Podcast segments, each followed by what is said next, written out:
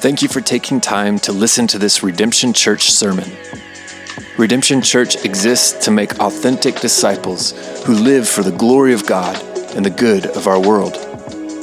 We want to help everyday people wake up to a deep, meaningful life in Christ. We pray this sermon will help.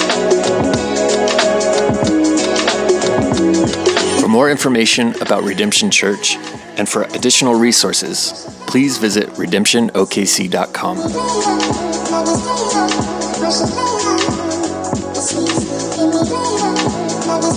Good morning, church.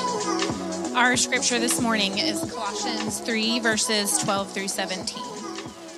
Put on then as God's chosen ones, holy and beloved, compassionate hearts, kindness, humility, meekness, and patience, bearing with one another, and if one has a complaint against another, forgiving each other. As the Lord has forgiven you, so you also must forgive.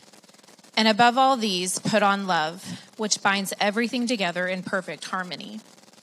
And let the peace of Christ rule in your hearts, to which indeed you were called in one body, and be thankful.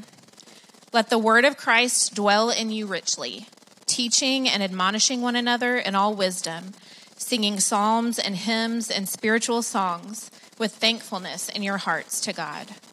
And whatever you do, in word or deed, do everything in the name of the Lord Jesus, giving thanks to God the Father through him. This is the word of the Lord. All right, you guys grab a quick seat. We are in Colossians chapter 3. If you've got your Bibles, I'd love for you to turn there.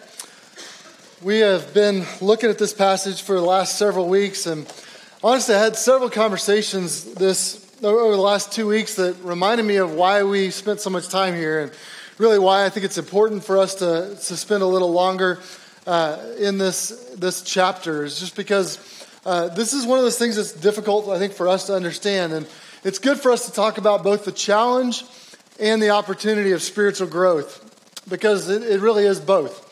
That whenever we have an opportunity to grow, it also uh, becomes sometimes a challenge. These conversations each started with someone kind of revealing just the mysterious and strange process of what it looks like to try to grow spiritually.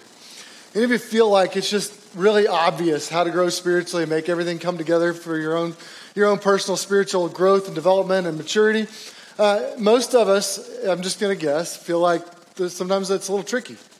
That sometimes it's not always just something very simple. And uh, these, these friends that I was talking to, some had hurts from the past that just seemed to haunt them. They didn't know how to let go of. Some had family members that were struggling with addictions. Uh, some had just difficulties in terms of life circumstances and things that had happened. And some had deep fear and anxiety about the things that were going on in their lives. And these were just these were just conversations that all bubbled up naturally just through friendships and relationships and talking to people. But they all started off and said things like, Man, I'm, I'm sorry I have to lay this on you.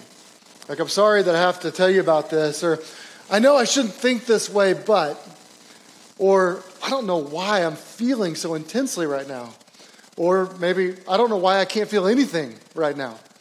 But these are all the conversations I was having this week. And here's what I want you to know those are all really normal feelings and thoughts and conversations for Christians to have. Because when we get saved, it doesn't immediately zap us into a place where everything uh, just uh, spontaneously turns into uh, immediate glory. And in fact, these are just incredibly normal things that we all wrestle with. Any of you relate to, the, to, to what it feels like to just wrestle with the reality of life in a broken world? And you read sometimes the things on Scripture, and you're like, yes, I want all that. And then you go like, how do I get all that into like all of this that I'm experiencing right now? Like into my day to day and how do I how do I get this to work out in the way I want to? And what we see is that sometimes our approaches don't give us the comfort, the strength, the confidence that we really need. We need to reorient ourselves around a truth that's, that's stronger than we are. So let's look at God's Word together. We're in Colossians chapter 3, and as we dive in there, today what we're going to talk about is that if we're going to grow towards a deep, meaningful life in Christ that reshapes our virtue and our morality and who we are, we are going to need a deep life reorienting around the grace of God. And we spent the last four weeks looking at this, uh, these 17 verses. So I'm not going to spend as much time today kind of engaging the, the ins and outs of the text. Uh, we're going to step back a little bit and just kind of look at how do we apply this? Like, how do we practically take the things we've been looking at for three weeks and try to flesh it out into our life? So, I'm going to give you, and this is going to scare you if you know me as a preacher, I'm going to give you two dangers, uh, one key principle, and seven realistic expectations for spiritual growth. Just to warn you, the seven are to go fast. So, if you get nervous when I do three and it takes a while and you're like, oh man, we may never leave today, um, I promise we're to get to the end. But let's start off Talk about two dangers in our spiritual growth and in our spiritual lives. Well, it happens in Colossians 3, it talks about our spiritual life, that God, by His grace, has started something new in us, and by faith, uh, we've been born again. We've become new creations. We've started this new journey of life with God. We're beginning to learn what it looks like to do uh, life with Him. And in that, we have to learn to submit our lives to Him. So we're putting off some old stuff, we're putting on some new stuff. And as we're learning to begin to kind of get rid of all the bad morals and things we used to do and try to put on all the, the new stuff and try to do better with our lives, there, there's a temptation that oftentimes happens that we begin to drift into kind of a self centered focus that makes us think all of this depends upon us and how well we can do. And we drift into dangerous territory of, in the realms of what I call pretending and performing. And in fact, Jesus told us a story about these two dangers, and he talked about this in Luke chapter 18. It says Jesus told a parable to some who trusted in themselves that they were self righteous, that they were righteous in and of themselves, and they began to treat others with contempt. Jesus' story went like this Two men went up to the temple to pray. One was a Pharisee, the other a tax collector. The Pharisee, standing by himself, prayed thus God, I thank you that I'm not like the other men extortioners, unjust, adulterers, even like this tax collectors. I mean, I fast twice a week. I tithe and give tithes of everything I get. But the tax collector standing far off would not even lift up his eyes to heaven. And he beat his breast, saying, God, be merciful to me, a sinner. Jesus says, I tell you, this man walked away justified, not the other man. Because the one who exalts himself will be humbled, and the one who humbles himself will be exalted. So let's talk about Jesus' story just a bit. Um, the Pharisee's the bad guy, if you didn't know.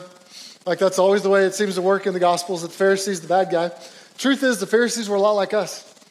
They were people who took God's word seriously. They were people who wanted to follow God. They were people who said, I want to do all the right things and I want to be better and I want to, I want to make my life work and I want to try to honor God in the way in which I live. And they're devoted to that. And so, in some ways, they're a lot like us. And yet, this Pharisee is clearly the bad guy in the story. And Jesus gives this example of the Pharisee to warn us of the dangers of pretending and performing.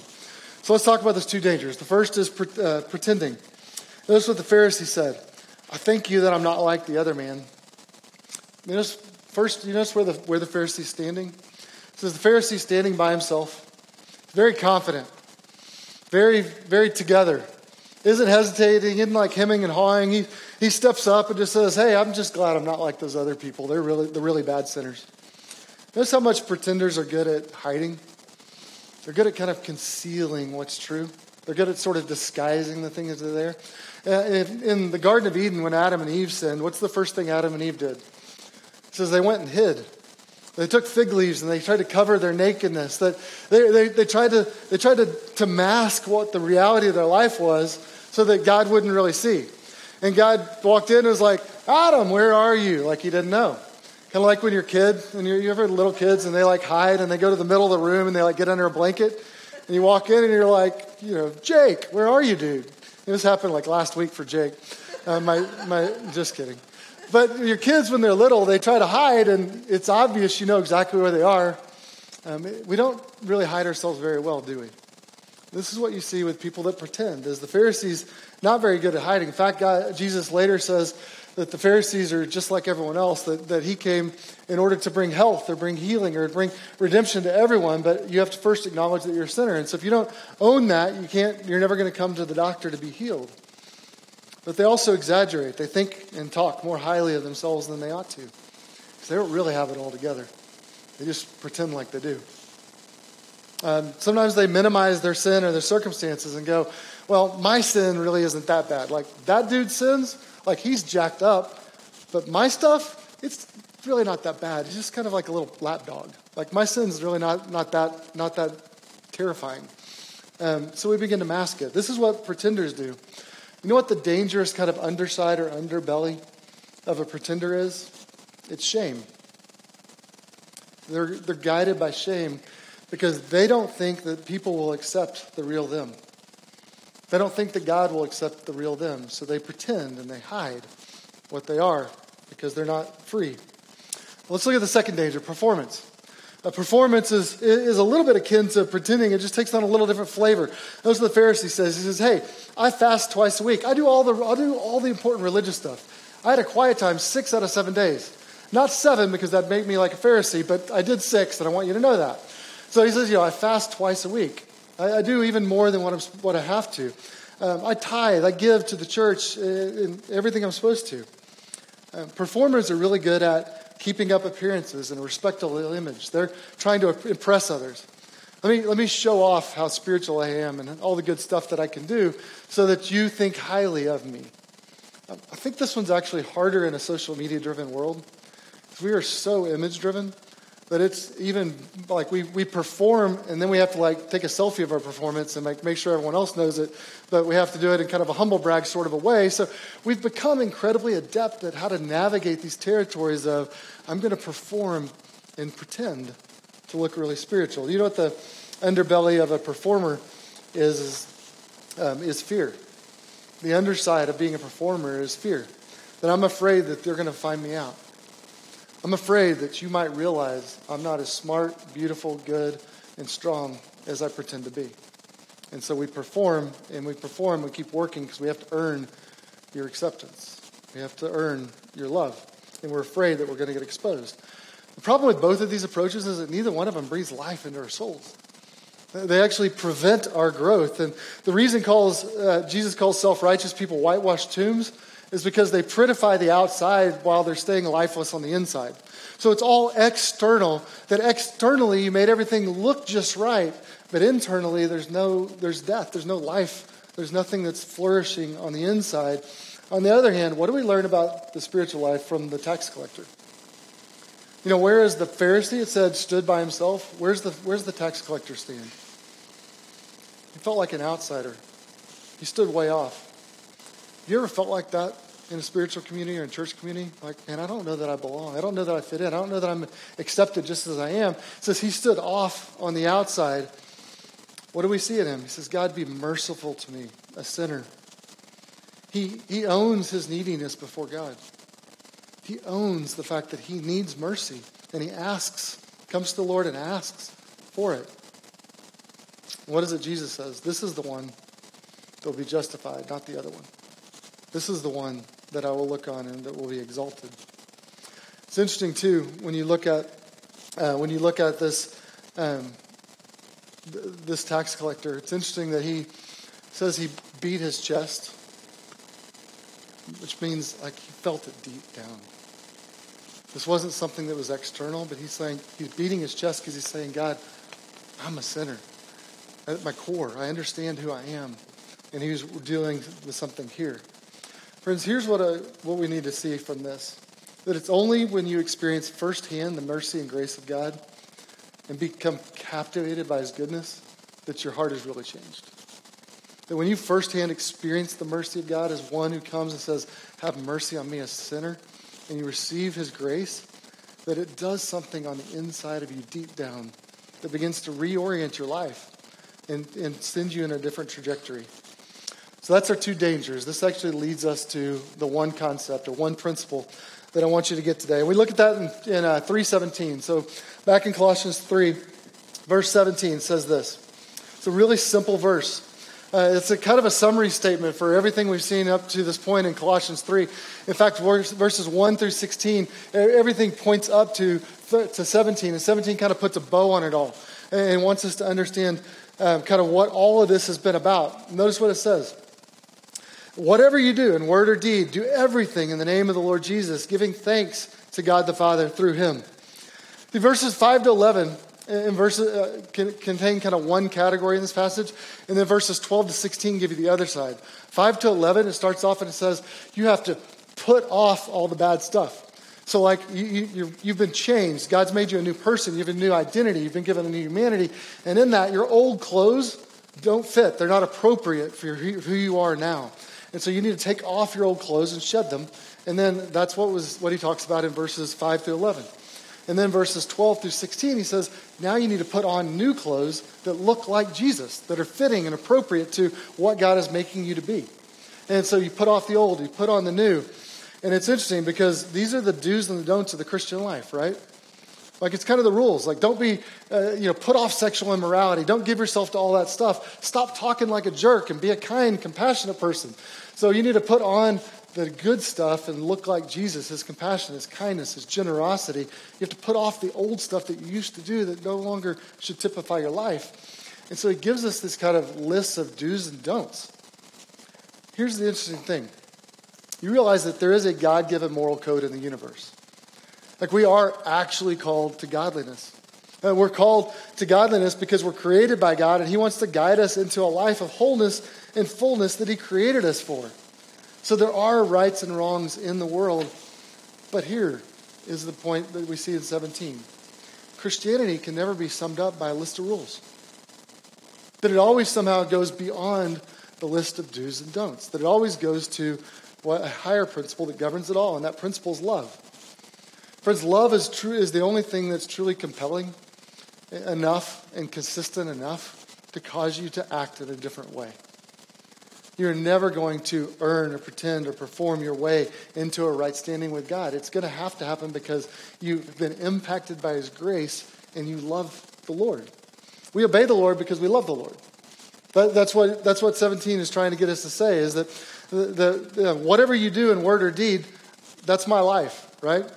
Like what, whatever you do, that's your life. That's the things that you that you're living for right now.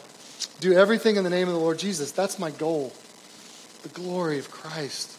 I want to live for the name of Christ. Giving thanks to God the Father through him. That's my motivation. That's why I do what I do. We don't do what we do in order to earn God's love, but we do it out of thankfulness, out of response, out of reply to what we've already received from Him. Friends, you understand that the Christian life is supposed to be a joyful life? Like, God's grace is a comedy. Like, I mean, think about the things, the truths that we see in the scriptures. While you're enemies, God made you a friend. Like, how does that make sense? You did everything wrong and couldn't earn your salvation. He calls you righteous in Jesus. Like you blew it and you ran away from the Lord, and He came and rescued you through the sacrifice of His only Son. Like that stuff is supposed to make you just go like, what in the world? Like what kind of God would come and give His only Son to rescue and to redeem me? This is a hilarious gift that I can't even wrap my brain around. And so thankfulness is the, is the right response that's supposed to be there. I mean, think about all that you've been given. You sinned, and he said, I forgive you. That's enough right? You were dead, and he said, I made you alive. That's enough. You were blind, and now you can see. Like all of those things that we receive from him, they should naturally cause us to respond with gratitude. They should bring joy to our life where it should be like, I can't believe how good this is, that I've got it because of Christ. And so I want to honor his name with how I live because I love him for, all he, for who he is and all he's already done for me. I'm not doing it in order to earn my way, but I'm doing it because he's already made a way for me. You understand, Christianity doesn't give us a comprehensive set of rules because a changed heart wants to live in Him in everything we do, as it says in 17. So, friends, do you see how this principle is really at the heart of our, like, if we want to live a virtuous life, if we want to live a moral life, if we want to become better individuals, do you see how this principle is at the very heart of Christian faith? That it starts with our response to Him, and it's this fundamental shift in how we live in who we're striving for, how we're responding, and how we're trying to do this that makes all the difference. Um, several years ago, several years ago, um, sorry, a lot of years ago, my wife and I have been married about 30 years. We dated about three years before that. So going back to like the beginning of when I was just getting to know Nan, uh, we were starting our relationship and we started to date and I'd invited her over and I don't remember the whole circumstances, but she'd been over at my apartment, and I was we were going out. And I was going to drive her home to her apartment back across Waco, and as we got ready to leave, this torrential downpour hit. So me and my three roommates scrounged together the one umbrella we could find in our apartment. I was like, dude, you're on your own. I got a girl. I got to have the umbrella. So I took the umbrella, popped it open out the front door, and, you know, was going to get Nan. We're going to go down, uh, kind of down the stairs to go get in the car. And as we do, we start to step out. I, I still remember this moment. She just, she walked out of the, um, uh, underneath the, into the rain under the umbrella and she kind of snuggled up against me really tight underneath the umbrella. So we're like right here, really snuggled tight. Then we had to like do the whole shimmy down the stairs all together under the umbrella, trying to keep trying to keep dry. And I honestly think like it was the first time maybe we had ever touched. Now I don't know if that's true, but it was like the first time we'd ever had that experience. And I just remember thinking, this girl likes me. You know, like when he pulled the umbrella up and she snuggled up really close, I was like, man, this is going well. Like I wasn't sure, but I wasn't, you know, I don't sure how it goes. And ladies, let me just tell you, guys are clueless. Like guys, when they go on a date, they come back to the apartment and they're like, how'd it go? And they're like, I don't know. Like, I'm not sure. I'm not sure. But whenever you snuggle up against them under an umbrella, I was like, oh, like this is going well. So got her home, but you know, I just thought this is the beginning of love. Like we are going to fall in love and get married. This is how it all starts. It was right there in that moment. That was how it all began, believe it or not. Now, you understand that story. Now, let me tell you if, if we changed that story and made it into a really different story. Now, imagine that after all that was done and we'd snuggled up and kind of got down, and I got her back to her apartment and I said, So, this thing's going pretty well. You want to go out tomorrow? And she starts hemming and hawing and she goes, Yeah, I don't know. I got a lot of plans. And like, what about like Monday? She's like, Oh, I got, I got to study. And then you go, What? You just kind of, it's clear. She's giving me the stiff arm and just going, like, No, I'm really not interested. And I ask her, what, what happened? I thought we were like you snuggled up really close to me. I thought we were things were going so well. And she said, Well, I just got my hair done. I had a big event. I was really just trying to make sure that my hair didn't get wet. It really didn't have anything to do with you. It just had to do with how I was trying to be self protective and make sure nothing happened. Now, think about those two scenarios. The circumstances were exactly the same, right? Like we both were there, we both snuggled up, we both got under the umbrella, we both stayed out of the rain, we both walked down the stairwell. But the outcomes were radically different, weren't they? Because one was grounded in love and the other was grounded in self. Do you see what a difference that makes? The same is true in our spirituality. That whenever it's something that we do, that we sort of pretend to snuggle up to God because it's like, well, I just want to stay dry. Like, I just want the good life. I just want these things to happen, but it's not really about God. It's just about self. It has a very different feel than when it's trying to get close to God because we love Him because we want to have a relationship with Him. Friends, there's lots of reasons why people choose to be moral, choose the virtuous life. Uh, people can be moral for themselves. Some people are moral out of fear uh, because they're, uh, they're just think if I'm not good, God won't bless my life. If I don't do all the right things, my kids are going to turn out wrong. But it's really built more out of fear. And so they're trying to be good, but it's not out of love. It's grounded in something different. Other people are moral out of pride, so they can think of themselves as virtuous. They can think of themselves as, as charitable, generous people. So, on one level, they're sort of kind and generous, and they practice charity and they practice generosity, and yet it's kind of this fundamental self centeredness that really is driving their morality. It's not really a love for God and a love for goodness in and of itself, it's trying to get something back from that. And what Colossians 3 and honestly, the entire Bible is trying to get us to see is that life or morality or system of virtue built upon self will never really produce the life that we want. Like, it's not going to lead us to flourishing, it's not going to lead us to joy. To joy, it's not going to cause us to thrive. And when we fail to trust the gospel and root our identity in what Jesus has already done for us, we inevitably start slipping back into those dangerous realms of pretending and performing. I have to do these things in order to stay safe in order to get the results that I want. And so we think if we're only better Christians, then God would love us more, or bless us more, or protect us more, or give us the life that we want, or free us from the things that we don't want. The problem with the performing and the pretending dangers, though, is that they're just not very strong. Because when, you when, your when your security is as strong as yourself, then you're in a precarious position. From 30 years of doing this, here's what I see that when we live in this kind of a way, it works, it gives us a false sense of security for a very short amount of time. But then uh, inevitably, we get tired. We go through depression. Our circumstances of our life get blown up in some way.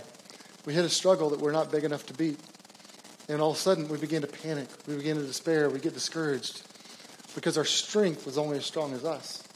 And friends, you need a strength outside of you that's better and stronger and more stable than you can ever be.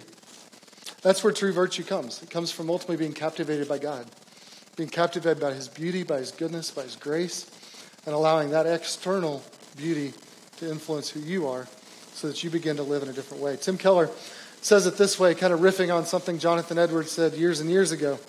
He said, True virtue comes when you see Christ dying for you, keeping a promise that He made despite the infinite suffering it brought Him. On the one hand, that destroys our pride. He had to do this for us because we were so lost. On the other hand, it also destroys our fear. Because if he'd do this for us while we were his enemies, then he values us infinitely, and nothing we can do will ever wear out his love for us. Consequently, our hearts are not just restrained, but changed. Their fundamental orientation is transformed. Friends, do you see how that works? When you understand what Christ has done for you, that He loves you, that He loved you when you didn't deserve it, then it, it eliminates uh, then it eliminates all your pride. It's like, well, I'm, I'm, I just can come to Him as a sinner. I don't have to earn it. He loved me when I didn't earn it. But it also eliminates our fear, because if He gave everything, if He gave the cost of His Son, an infinite sacrifice for you, then He's not going to withhold anything from you. So you don't need to fear. So there's a freedom that comes, and it begins a fundamental shift in who we are. It's why verse 16 says, Let the word of Christ dwell in you richly. When it says the word of Christ, it means the gospel. Let the truth of God's love for you and the truth of who God is dwell in you richly. Uh, it means let the truth of God's goodness and His grace move into your heart and take up residence there with full ownership of the place. It means you give God squatter's rights to your heart. You're Like, God, you, you can just take over here. You can own it. I'm not never going to kick you out. You've, you've taken up residence here, and you can run around in every room, nook, and cranny of my life, and I don't have to fear that. I'm going to let the gospel dwell in me richly, deeply, allow him to take over and live there. It's why verses 1 to 4, Paul talks about seeking the things that are above where Christ is. Seeking things that are above is of your heart. With your heart, seek not just the place, it's, it's the person. Seek where Christ is. Set your mind on the things that are above because you need something outside of you to ultimately be your strength and give you the strength that you need for life. Friends, do you understand that if our hearts have been captivated by God's beauty, by His character, by His grace, that's going to naturally lead us to want to put off the things that don't look like the beauty of God and to put on the things that look like God. So we, that's why we, we begin to live a virtuous life, is we want to, we want to look as beautiful as God is. We want to look as good as God because not because we're earning it, but because if that's who He is, why would I want anything that, that, that opposes the goodness of God to be a part of my life? And why would I not want everything that looks like God to be, to be uh, completely a part of my life? So that's why we begin to, uh, that, that's the, the key principle. So I know you're nervous. We've got seven things to hit. We hit two dangers. We got the one key principle. Um, let's jump in and look at seven reasonable expectations for spiritual growth. And we're going to run through these quickly as we just kind of remind you of some truth. And I, I man, I, as I studied this week, I'm like, there's so many verses. I heard to look at this and like, I just want to like unload it and just keep firing at you like shotgun material, just shooting Bible verses at you. But we're going to hit a couple of them. But I want you to absorb these truths because I think this is the reality of what life feels like when you're in the in between times and you're trying to figure out how it is that um, that you can grow spiritually. Uh, the first expectation is struggle is inevitable. Can I get an amen? You guys were a little better that first hour. First hour, I got nothing. But like, we don't really want struggle to be a normal thing. But think about this that I think th- this ought to be both encouraging and a little bit discouraging because God isn't going to zap you and take away all the hurt or all the struggle or all the, all the challenge. But it's also encouraged because if you struggle, you're in a normal place. Struggle in the spiritual life is inevitable. In fact, what we see um, is, is, that Paul exhorts us to, to put off the old and put on the new. What he's saying is there's a process you go through of struggling to learn how to live this new life. That God's made you new, but you still have to work it out and, and, and kind of put that into, a, into the practice of your life. Uh, in terms of theological terms, um, if, if you think, I'm going to go systematic theology on you in just a minute, so just put your big, big brain on real quick. Uh, big umbrella categories called salvation. Salvation is what God is doing for us through Christ. He's saving us. Now, in that, under that umbrella of salvation, there's kind of three aspects of that. One is justification. The, the other is, uh, second is sanctification. The third is glorification. And justification, sanctification, glorification together make up our salvation. Now, oftentimes we talk about salvation, what we mean is just our justification. Here's what justification means it means that you are justified before God. You were put into a right standing before God, not because of anything you had done, but because of Christ and all that He has done for you. Meaning, God declared you righteous. You didn't earn it, but God gave it to you as a gift. And so you receive His righteousness. Uh, it's what we saw in uh, when, you, when you look back at Colossians, uh, Colossians 2, it begins to talk about um, the way in which God has, has worked in our lives. It says that we were made alive together with Him, having He's because He had forgiven us all our trespasses, canceling the record of debt that stood against us with its legal demands.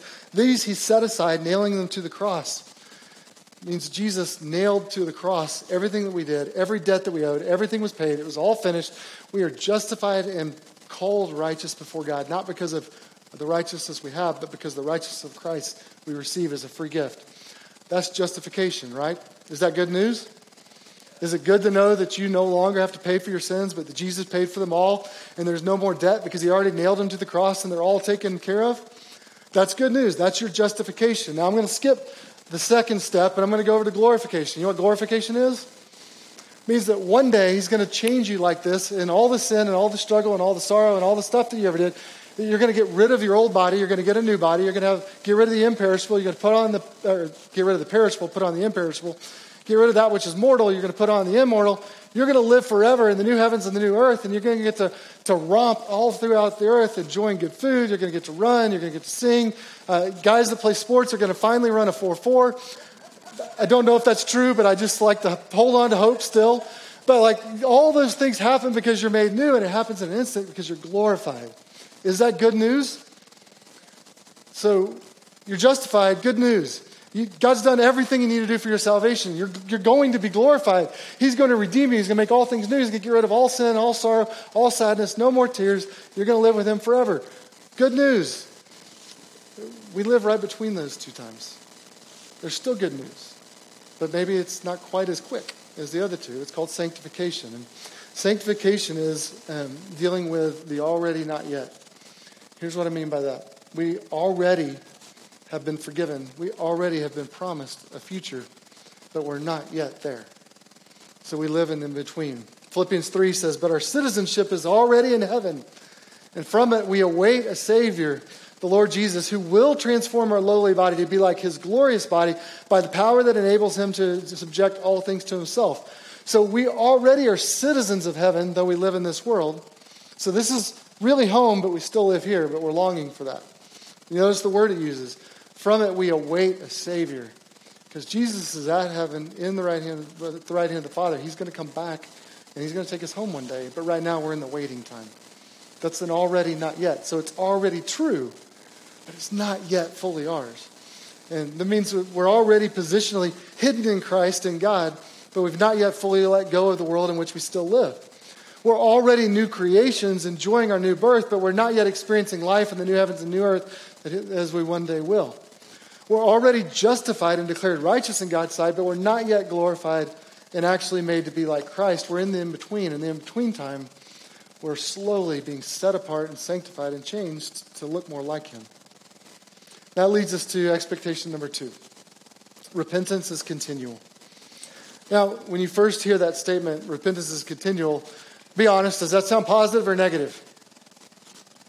Most of us hear that as negative. We've seen to like repent, the end is near, and like all the bad signs and all the stuff. And so we tend to hear that as negative. And yet, Martin Luther claimed that all of the Christian life is one of repentance. And he was pointing us to a lifestyle of repentance that turns this actually into a positive for us. See what repentance really is? It's an invitation for you to get to know God, to get to know His character, to get to know who He is, and to learn to live in light of that and live it out in your own life. In, in fact, it means seeking to experience as much of the good life that He has for you right now. That you want to learn and trust His ways in, in the today. And sometimes the reason we have a negative feeling about repentance is that we've all experienced what, what I call false repentance. False repentance is really just a way back into pretending and performing. It means it's when you say, I'm sorry, I'll do better. I promise I'll never do it again. If you just get me through this, then I will never stumble in that kind of a way again. And we're pretending and performing, and we're putting on things that are still based on self. And that's a false, false repentance that doesn't really give us the security we need. But gospel or grace based repentance is really different because it humbly comes to, to Christ and just says, I know you've done everything for me, but I want to lay this down. I want to lay this down in front of you. And I want to take up that which is the new way and learn to live that, learn to live it out. We need to allow our justification to guide our sanctification. So we trust what Jesus has already done so that we can walk with him even now. Third, relationship is essential. You know, it's interesting if you look at the scriptures over and over, it talks about our relationship with God. That if we're going to repent regularly and be invited back into relationship with Him, um, and that restores us, then we're to enjoy Him forever. And Psalm 63 says, Oh God, you are my God. Sincerely I seek you. I thirst for you in a dry and weary land where there is no water. Friends, can you, can you say a prayer similar to that? Like, is God your God? Do you talk to God in these kinds of ways? Just go, man, I'm thirsty. And this world is so dry and I'm so weary from life as it is. Would you somehow would you somehow quench my thirst? Would you, would you renew me? Would you restore me? Would you bring new life to me? That's the, the picture that you're meant to have. In fact, John 4 says, An hour is coming when true worshipers will worship the Father in spirit and the truth. The Father is seeking such people to worship Him. You guys believe that? That, that the, the Father, uh, your Father in heaven, is, is seeking in the earth people that will worship Him in spirit and in truth. He, he desires your worship. He created you for worship, not because He needed it, but because it was enjoyable for us. Fourth, growth is intentional. Y'all understand that, that like you don't ever just step outside in the morning and spontaneously combust into spiritual maturity. This is not the way it works. It takes intentionality. It takes us uh, giving ourselves. In fact, Philippians 2 says, Work out your own salvation with fear and trembling, for it is God who, is, who works within you, both to will and to work for his good pleasure. Somehow God works in us, but in that we're to work out our own salvation in fear and trembling. See, uh, we're meant to, we're meant to, to be uh, effective in our own growth and in seeking that and intentional in our own growth. The gospel is opposed to earning your salvation, but the gospel is not opposed to effort because you've been saved. If you understand you're standing before God that you've already been saved, the gospel is not opposed to us giving effort and intentionality to try to grow. He actually invites us to grow. He wants us to seek Him. That's why Philippians 3 says, But one thing I do, forgetting what lies behind and straining towards what is ahead, I press on toward the goal, uh, toward the goal to win the prize for which God has called me heavenward in Christ Jesus. Do you feel the intentionality in that verse? It's an athletic metaphor. Like I'm forgetting the last play and I'm going to press on. I'm setting my face for heaven. I'm setting my face for the finish line. I'm going to give everything I got to, to run after the finish line as strongly as I can because we need to be intentional about our growth. Number five, maturity is gradual. You ever watched an oak tree grow? Exciting stuff. Just not, it doesn't seem like a lot happens. And yet, it's one of the strongest living things that we experience in life, isn't it? Uh, a lot of times, our growth feels like watching an oak tree grow. And it just doesn't happen very fast. Uh, we, we rarely see our growth in real time. But, friends, can I encourage you that God is always doing 10,000 things you don't even see? There's times where you're going, man, I feel like I'm failing and I'm not getting any progress here. And God's going, but I'm making you more humble over here. You're like, man, I really wish God would do this thing in my life. And he's like, well, but I'm working on this other thing over here. And sometimes our perspective is just not right. We don't see things the way we do because we're in the mix of life down here and we don't see what is happening. And so sometimes it feels very mundane. It feels repetitious. It feels like it's going on forever. Uh, you know what? And I use a screwdriver and you go to a screw and you stick the screwdriver and you just turn it. You know, that motion's very repetitious, isn't it? You just you turn it and you turn it again and you turn it again and if you're looking at it from above, it doesn't look like anything's happening, right? But what's going on under the surface? With each repetition, it's actually going deeper. It's becoming more rooted, it's becoming stronger, and more grounded in the board. And so, oftentimes with our spiritual life, we need to see that our maturity is gradual. That you just keep showing up. Keep going. Open your Bible again today. Get up and pray again. Um, say, uh, you know, God, would you forgive me for this? And begin to, to seek Him in a new way. And you just keep going. And you keep going, trusting that He's deepening your faith in a way that possibly you don't even see. Number six, glory is eventual. Philippians 1 6, I'm sure this, that he who began a good work will bring it to completion at the day of Christ Jesus. Friends, God's not done with you yet. What he began, he's going to finish. God doesn't, God doesn't halfway do anything.